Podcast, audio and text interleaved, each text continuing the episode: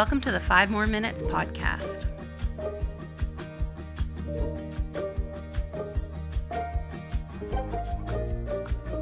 Hi, everyone. Welcome, welcome. It is February the 10th, and it is a full on winter in Vancouver. Um, my last podcast, I was updating you on my little like American adventure, and the snowpocalypse hit them first.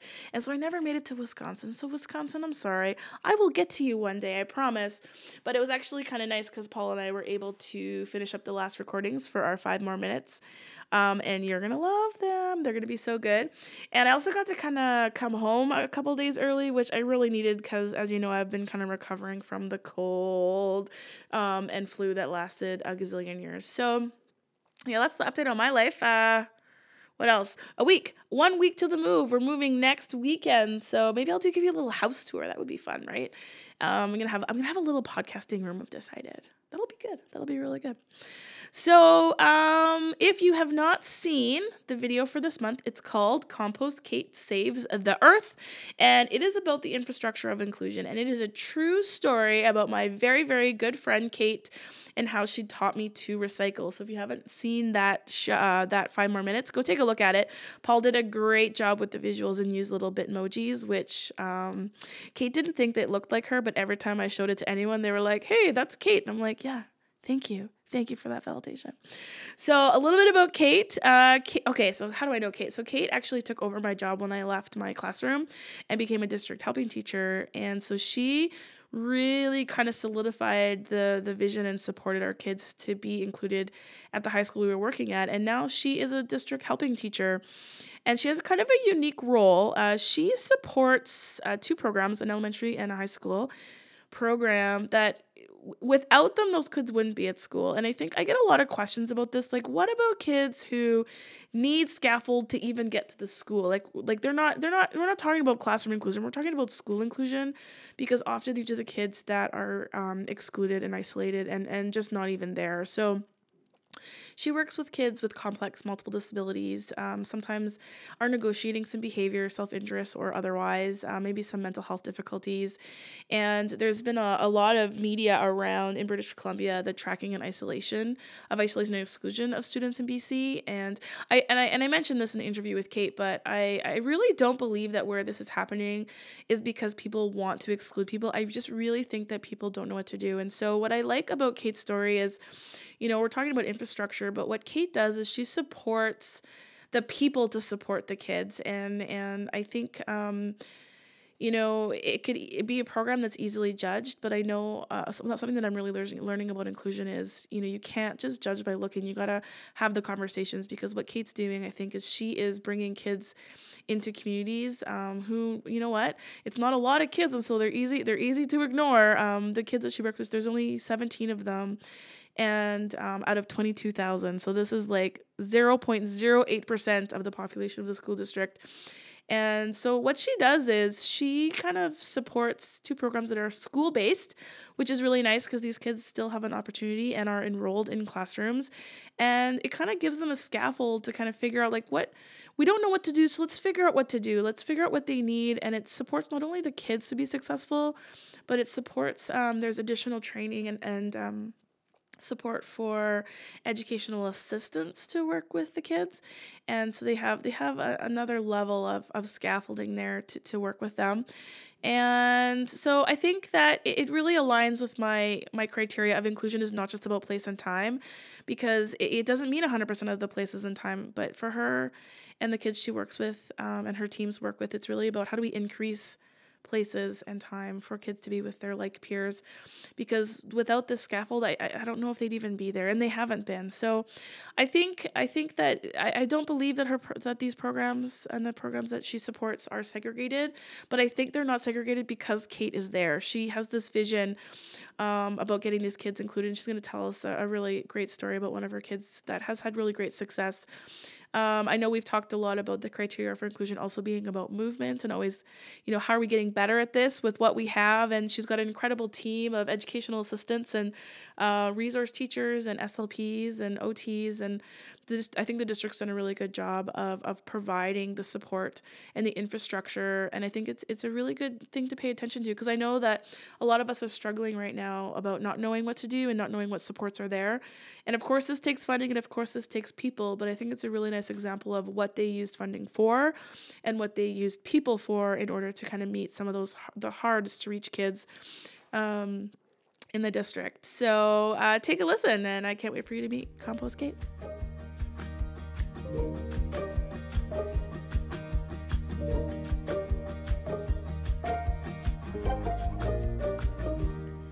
Happy February 10th, everybody. Um, so if you are in Vancouver, you know right now that everyone is snowed in. Now, just so that everyone is aware, It's not real snowed in. it's not real snow, but outside outside of British Columbia, this is like this is probably like spring weather. But in BC, this is like snow apocalypse. The world is shutting down. No one knows how to drive in this weather. Albertans are probably rolling their eyes. And the rest of Canada is really mad at BC because we've been laughing at them with our growing tulips. in the interior, that's only true to the lower mainland. That's a very good point. If you're wondering who I'm bantering with, my friends, this is the Compost Kate. Hi, Compost Kate, Hi. otherwise known as Kate Campbell, my very, very good friend. Um, if you have watched the five more minutes video this month, you know that it is called Compost Kate Saves the Earth. And did you know that we're at, that whole episode is actually created based on a real person? Uh, yeah, I'm a real person. You sure are. and that story is true. It is definitely a true story. Like when when my cousin Paul and I were looking at all of the bitmojis of you, I was like, Kate has actually sat me down on the couch to say we need to talk. Well, couch, chair. Policy documents for me to sign. I'm just saying, she was committed to making me change. Uh, well, I d- did think it was important for your social well-being in this province that point. you. It's a good point. She's not wrong. She's not wrong. So the reason the, the, the actual really exciting news about Kate Campbell is that not only is she a compost Kate, but she's also an inclusion Kate. Kate Campbell is a huge inclusion advocate, which is why we're very good friends because we can banter about recycling or inclusion. It, it's quite handy. Um, so why don't you introduce yourself to the world and tell us what your role is? Well, uh, I'm a teacher in the Ris- Richmond School District, and I have been a helping teacher for the district now for about three years. And so what does that mean? So, what that means is that I work with school teams uh, to better support students, um, both uh, individuals and also class wide. That sounds very infrastructural. It is. I'm just saying. Um, so so Kate actually I, I know Kate because um, so when I uh, how many years ago was that now five six seven years ago I was working at a high school 2008. 2008 that was Yeah. 11 years ago Yeah. oh man so I was working at high school as their their teacher for students with cognitive and developmental disabilities and I was just in the office and I was feeling chipper that day apparently Yeah, I remember the exact moment that we met. why don't you tell everyone how we met Well, it was second semester 2008, which means that it was about a week ago.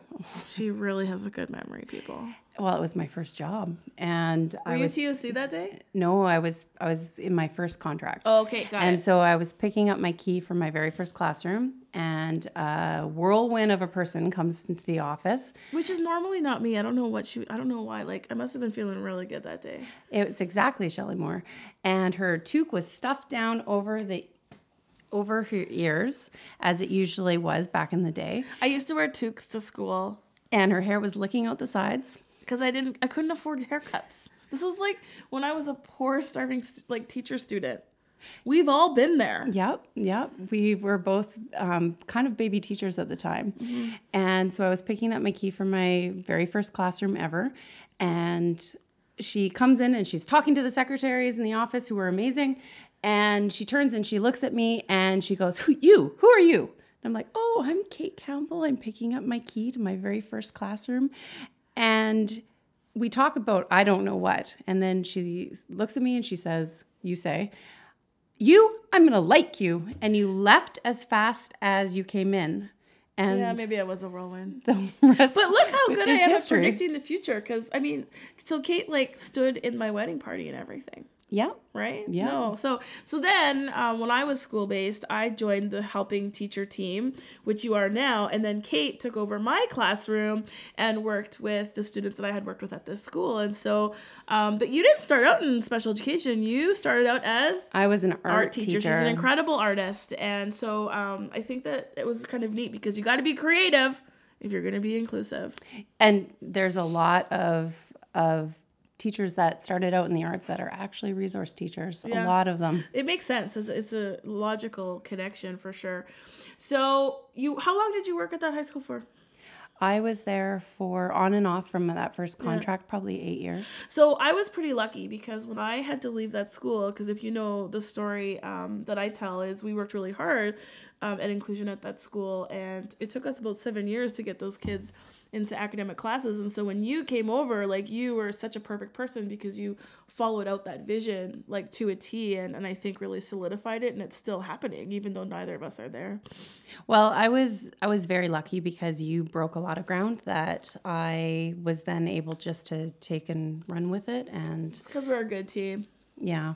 I know. High five. Although we fight like siblings, I'm not gonna lie. Yeah, she's is she's kind nice- of like my older brother. This is the nicest I've been to in weeks. okay, back to the podcast. Okay, so um, the reason why I have Kate on the show is because the the the program that she runs specifically is kind of unique, and I know there's a lot of questions right now about what to do with kids who are like the outside of the outside pins, really really hard to reach kids, and so the role that Kate's in now, you support like the less than 1% of the kids who wouldn't be in school. So why don't you tell us a little bit about that role? So part of my job is working with with the teachers that are in uh, a couple of different programs where yes it is it is the less than 1% it is children that um, have ended ended up in situations where inclusion hadn't been a positive experience for them um, because of a lot of reasons often um, self-regulation and communication big surprise Yeah, yeah, yeah. um, were things that were were struggles, and so um, despite everyone's best efforts, despite Yeah. everyone's A game, there was a lot of things that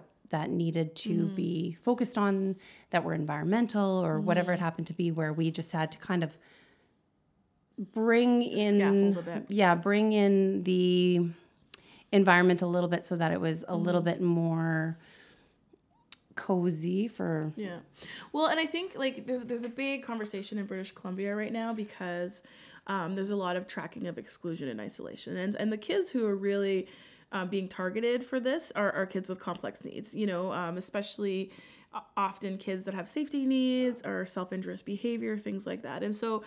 And I truly believe, like, I know that the districts and the teachers in this province, like, I really don't think, I've never met anyone in this province who purposely wants to exclude, exclude or isolate kids. But I think there's there's situations where people just don't know what to do. Like, genuinely, they don't know what to do. And they don't have the expertise or the knowledge to do it. Like, there's a lot of turnover and we're, we're short staff and all of these things. And so, what often ends up happening with the Kate that the kids that Kate works with is they often end up spending a lot of time at home or going to private centers that are totally segregated. So tell us about your program. So, so Richmond as a district wanted to um, do better for our kids, and so these these programs were kind of born where they are attached to schools. They have like a home school, community school base. Yes, and so so the students are getting are getting a extra level of support around mm-hmm. self-regulation and communication. And what we're then able to do is to start to expand their world a little bit Right. when they're ready for it so that they're they go then touch into classrooms and they start to to grow into the school a little bit mm-hmm. more so that when they're ready for it it is available to them And what I what I really love is that I think sometimes the breakdown for inclusion isn't at the kid level, it's at the staffing level. And so what I really see is the programs that you're in charge of, what they do is they're therapeutic to kids, but I think they also do a lot of scaffolding to support staff, to support kids who may not have the expertise to deal with like some of the complex needs that you deal with. And so um, in within within this program because they're school based they have the opportunity to connect to classrooms and they do. But i also see that there's a whole oth- another layer of support for the eas the educational assistants in that program.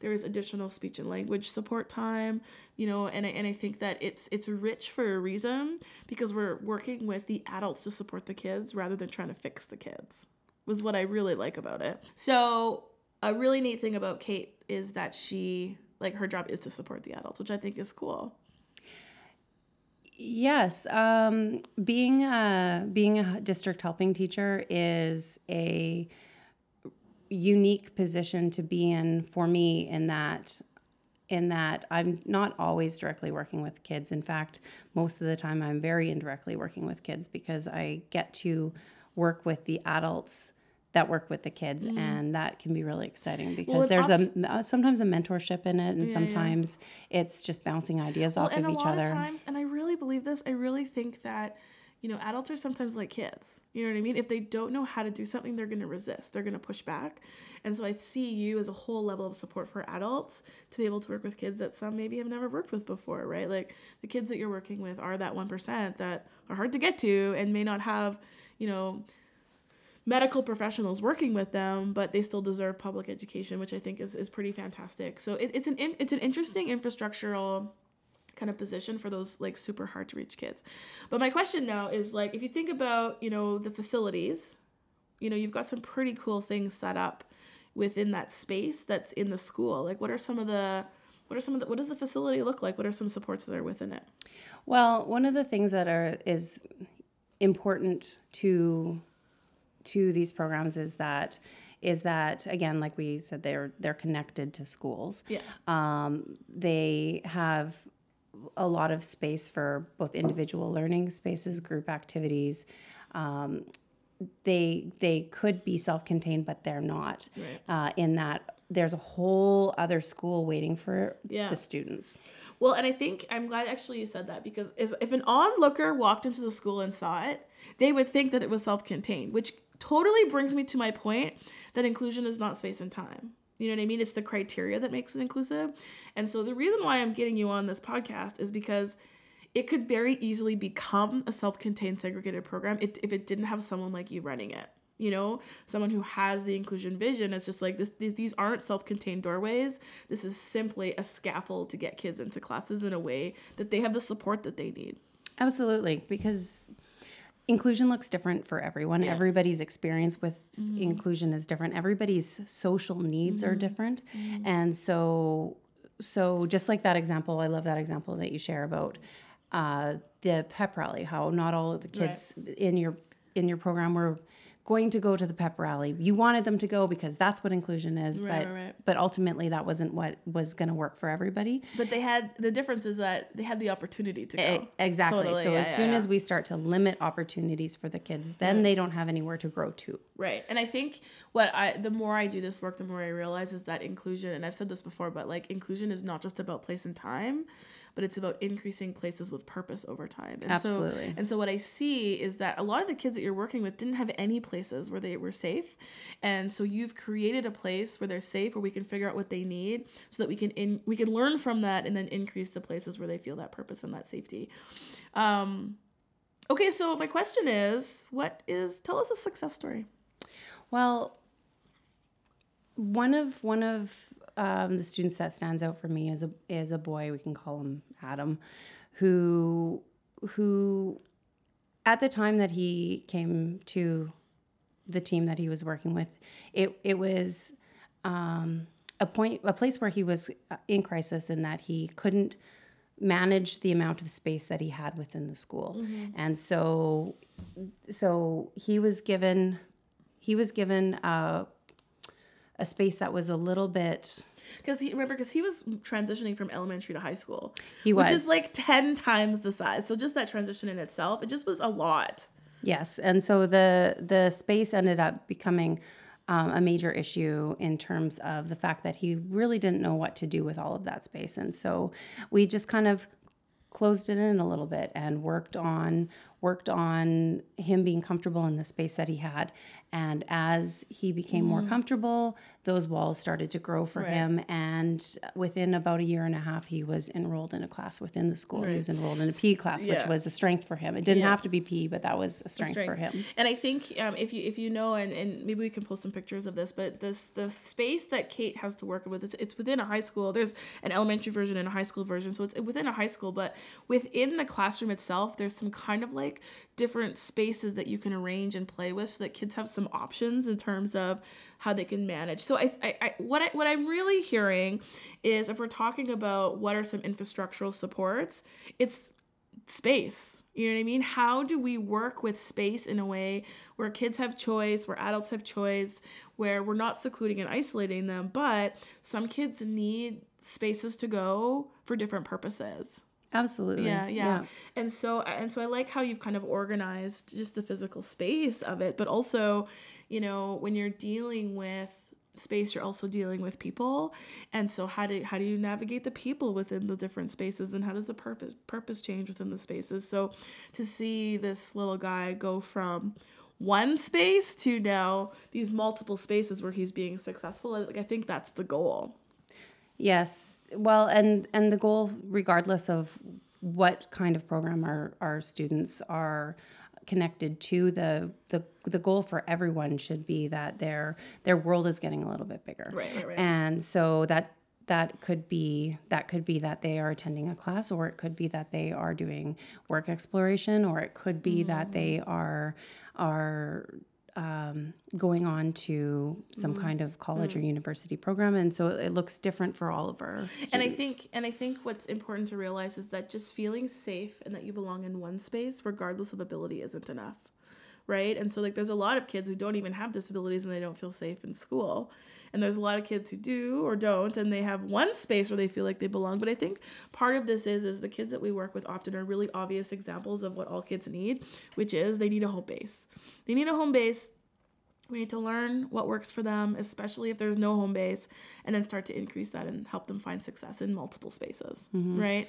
And one of the one of the things that teachers um, that I've worked with have said to me in different contexts is, "But Kate, what about inclusion?" When we're talking about the fact that maybe their their time in in class isn't as successful Or as we want it to Right, be, right, right, or isn't as long as we want it to be, uh, and and when they say but kate what about inclusion?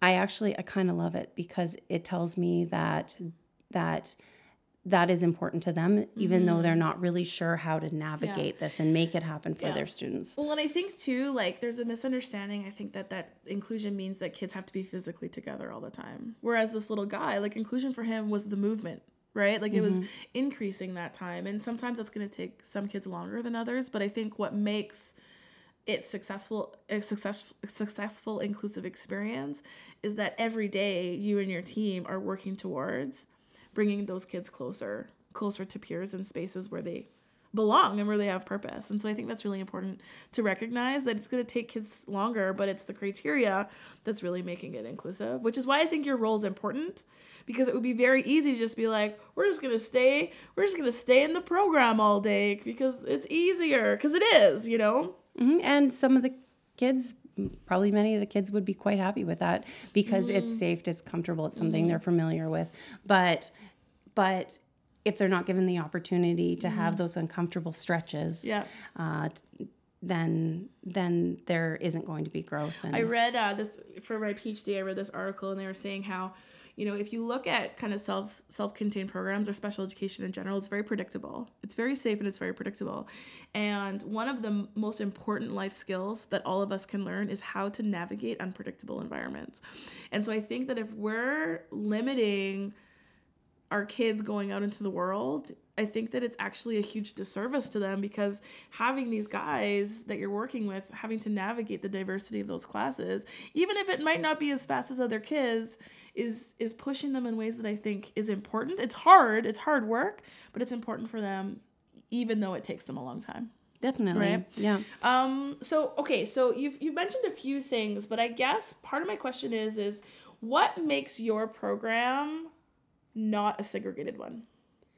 I think intention is yeah. what is the is the difference is when a when a program is held off site and there isn't opportunity then that's it we mm. are by limiting opportunity we are restricting well, potential growth giving kids the space mm-hmm. that they need to grow and uh, the opportunity for it to be right there mm-hmm. is they might not be ready for it for a while it could be yeah. it could be six months it could be yeah. a year it could be more than that before mm. students are ready to have those experiences mm. but then when they are ready for it it's, it's there. there. you don't have to take a bus down the road you don't have to no, you don't even no. have to go to another building It yeah, is you're there it is there. there. it's waiting for them yeah. and then and then we're not the reason why the kids are limited mm-hmm. or our structures are not the reason why the kids are limited from meeting their right. their goals it's just when they're ready to do it so how do you know when a kid is ready it's calculated risk sometimes dip, mm-hmm. dip our toe in the water and see if they're ready for it mm-hmm. and if they're not ready for it then we we try again try again later and and so without those opportunities to do that then mm-hmm our students aren't going to they're never we're never going to know. Mm-hmm. and so i guess if you think about your success your little guy who's had a success story you and your team. What th- speaking because our theme is infrastructure and i know that you know that i really believe that infrastructure isn't people. It's yes. what supports people to support people. That didn't make any sense. What supports do pe- can people offer to support kids. So if you think of your success story, what was some infrastructure that helped him be successful? We're always we're always going to need the people. So yeah, that people is people will always need the people. Mm-hmm. But what do they do? Because it's not just any people. No, we could have we could have uh, you could have 50 mm. people in your schools and it may not be effective, right? Like it's got to be something more than just like what are the people doing? Like what what is the school doing so that this kid could be successful? A lot of it ends up being being the fact that within this structure we have a lot of opportunity to time put into mm-hmm. demystifications within the school. I think one thing that I've really enjoyed watching is the it's almost like the freedom of innovation. Do you know what I mean? Like you your schools that you're partnering with, they're very supportive and flexible of scheduling. They're very supportive and flexible of classroom connections. Like I think that there's there's a lot of places where that wouldn't be so easy. You know what I mean? But like the schools that I've seen you work with are very very open to when those kids are ready, there's a place for them you know that's a very important piece is that is that teachers feel like they have the support behind them yeah. so that they uh, can learn as they go. Not mm-hmm. everybody knows exactly what to do. In fact, most of, the, most of the time we're kind of figuring it out as we go because every mm-hmm. child is so unique and so yeah, different. Yeah. Um, but that, but that nobody's on their own. Right. We're all kind of working on this together. It's something that we're all doing together. Mm-hmm. And for it to be successful, mm-hmm. there's space for you guys to work. To, like the collaboration piece is huge. Yes. Yeah, yeah. yeah. Um, I also like that. Like you, uh, you are not an enrolling teacher, right? So like you are available to work with adults because you don't have kids scheduled in into your day right? And so you're able to travel and go back and forth and you know respond to crisis and need as it comes up. Like you and yourself i think are you know like the the kind of like that at the scaffold level of is there a person that can answer the questions when they come up and you know, be able to problem solve as as things come up? Because I see I see that that is a place too because if no one has a person they can call, it's going to be hard. Yeah, I, I do think that that is a really important piece of the success of the programs is that we have we have our uh, SLP, we have um, ideally an OT, we have uh, myself as a district teacher, we have teachers on site that are that are the the teachers that run the programs and amazing educational assistants. Uh, so so we have all of those pieces, but with those pieces, if we're not all working together and Yeah. and uh, And have the time to do that. collaborating Yeah. together, then we're just a lot of people in a small space. So then here's a question for you. If you think about your role, what support do you need for for your kids to have success in inclusive settings? I the freedom of innovation is a really important piece for the success because we need to be able to we need to be able to think outside of the box and to to respond to what we feel our students need. Environment is a huge piece of that right down to what kind of furniture is in this space uh, what kind of lighting and what kind of what kind of sensory stimulation is in that space while we're we're working with students to get them to a place where they're able to take on the unpredictable stimuli that are going to be hitting them once they're out of that space. And so and so a lot of those things are things that we need to think about at the outset for the students to have a, a safe place to be while they're working on some really challenging things in their lives at this point in their mm-hmm. life. Yeah, I think that's a really good point. Well, Kate, thank you for thank you for chatting with me today. Do you have any words of advice for the world? I always ask my people that. my advice is to find your goers to find the people that are your your passion people as i've put it before you were one of mm-hmm. my early passion people that actually the reason why i went into this field entirely because there was students in my class that i didn't know what i needed to do for them and you kind of gave me direction and it set me on a different trajectory in my in my profession uh, so find out find who your goers are or as you put it previously your compost kates or whatever Yeah. those whatever those find your compost Kates. people are in your life and find those people and and then these challenges these things that we are faced with and the children are faced with become they don't they're not as daunting anymore it becomes a challenge and we get excited and one tiny success turns into a lot of tiny successes and and that's all we really need to fill that bucket And I'm gonna tell you, I think that um, I forgot what I was gonna say. It was so good. you can pause it and think about it Yeah. Well, how about I just tell you this? I'm gonna tell you that. Um, oh man, it was so good. Well, okay. Well, anyways, do you want to help me? Do you want to help me respond to my story of the day? i do Okay, so let's let's do a little let's do a little break, and then we'll come back and do our story of the day. And I'll try and remember what I was gonna say. all right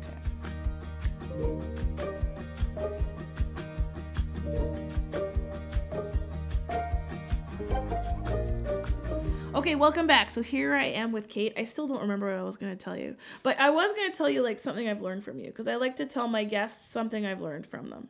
Okay, this is what I've learned from you. other than how to recycle Well, that's true. You did teach me how to recycle. But um, if I think about, you know, like you're like if you ever have a chance to see any of Kate's work, I mean, it's not available or on display. Like this is something that you just kind of do because you love it, right?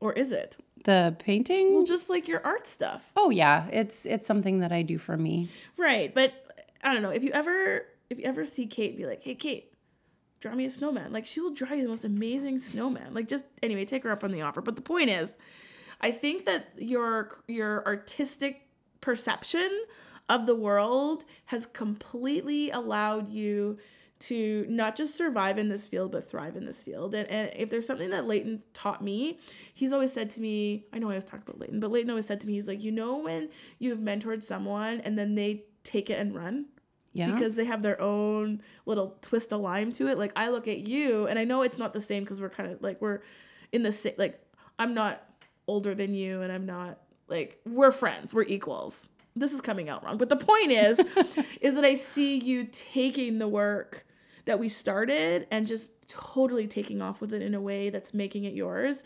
And I think what I see in you is your ability to be flexible and artistic and kind of bring in that lens of um, creativity to figure out and problem solve that exactly how you say like thinking outside the box like you are an outside of the box thinker which is i think exactly what the kids we work with need because i think part of why they struggle is because we've been trying to fit them in too many boxes so i think that you in yourself like maybe you are an infrastructure kate Kate is the infrastructure, not any other person. But no, but you know, the infrastructural, it's the attitude of innovation.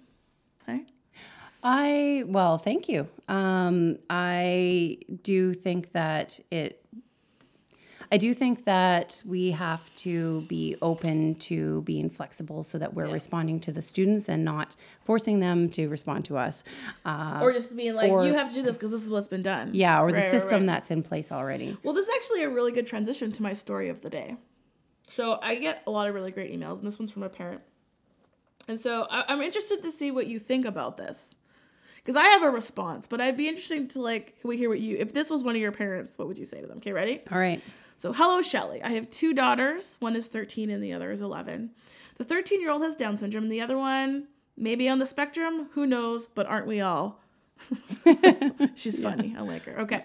Regardless, all seemed more or less okay until the 13 year old hit high school. It's a great school, don't get me wrong. I do think this is a wonderful place, but from the start, I kind of feel like a bug on a windshield in a windstorm. I was like, wait, what? Where am I? She seems happy, but we've gone from the classroom to a special ed class, which I think is really sad. I live right across the school uh, from the school, and I ride past and I see all of the special ed kids together in the field all the time. Um, I guess they're out there for gym class, but it's only them. For some reason, I thought, why are they separated from the other kids? It just doesn't sit right with me. I'm glad I'm not the only one who sees this as not only wrong, but also not productive, helpful, useful, or gainful.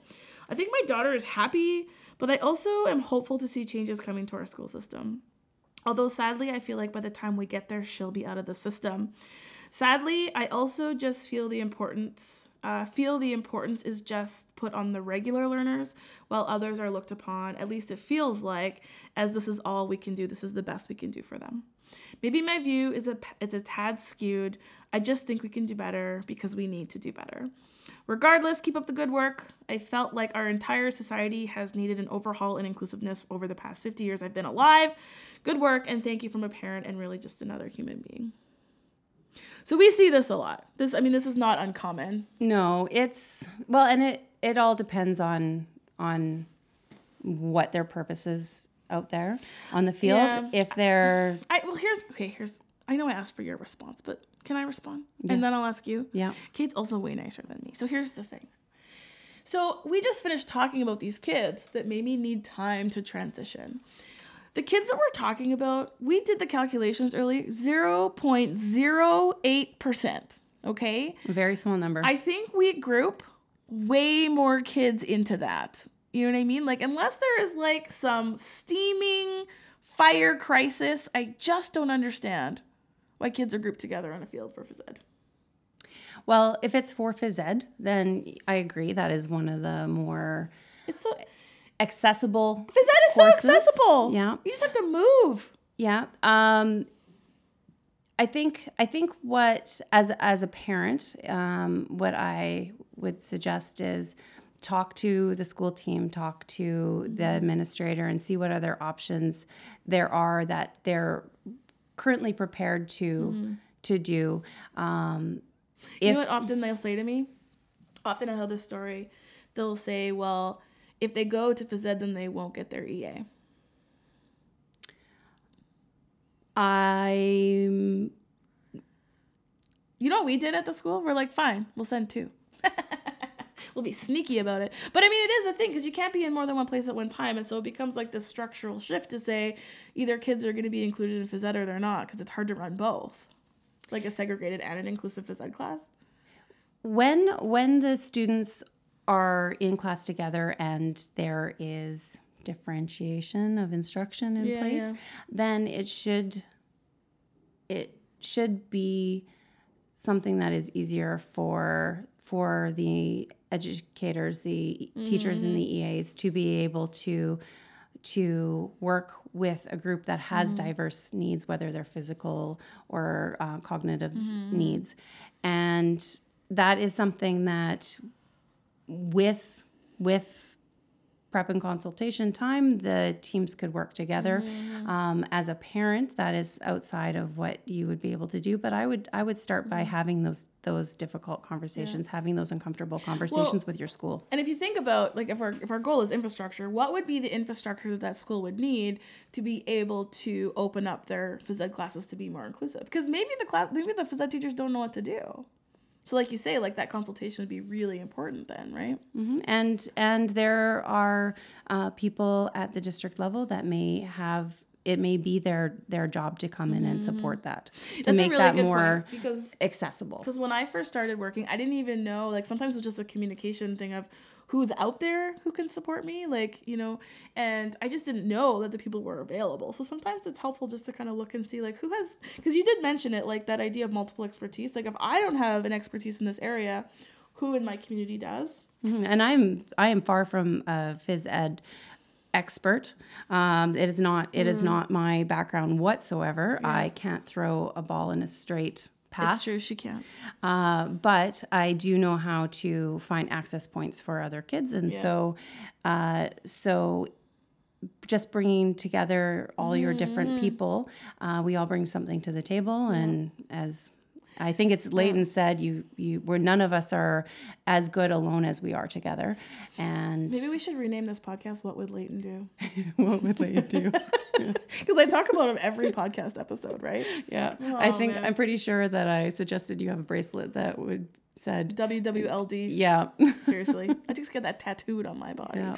Well, thank you, Kate. I think uh, this is a really real issue, and I think you know what? I think actually phys ed is a really great place to start because I think phys ed could be more inclusive to a lot of kids, not just kids with disabilities. I oh, mean, for me especially. who's gonna do the beep test? Why you don't need to do the beep test? I don't even know what that is. Yeah, exactly. That's probably good. That means you know, it was like your phys ed class was more evolved than mine. I don't know about that.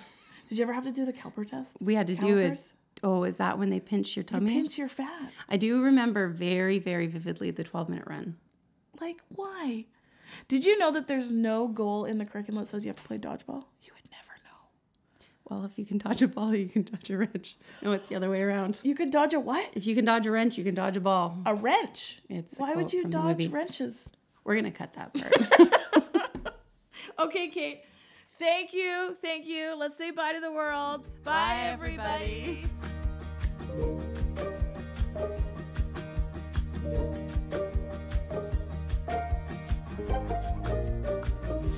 Isn't she fantastic? I mean, I know I pick on her and I like treat her like a little brother, but she's great. I'll keep her around. She's doing incredible work.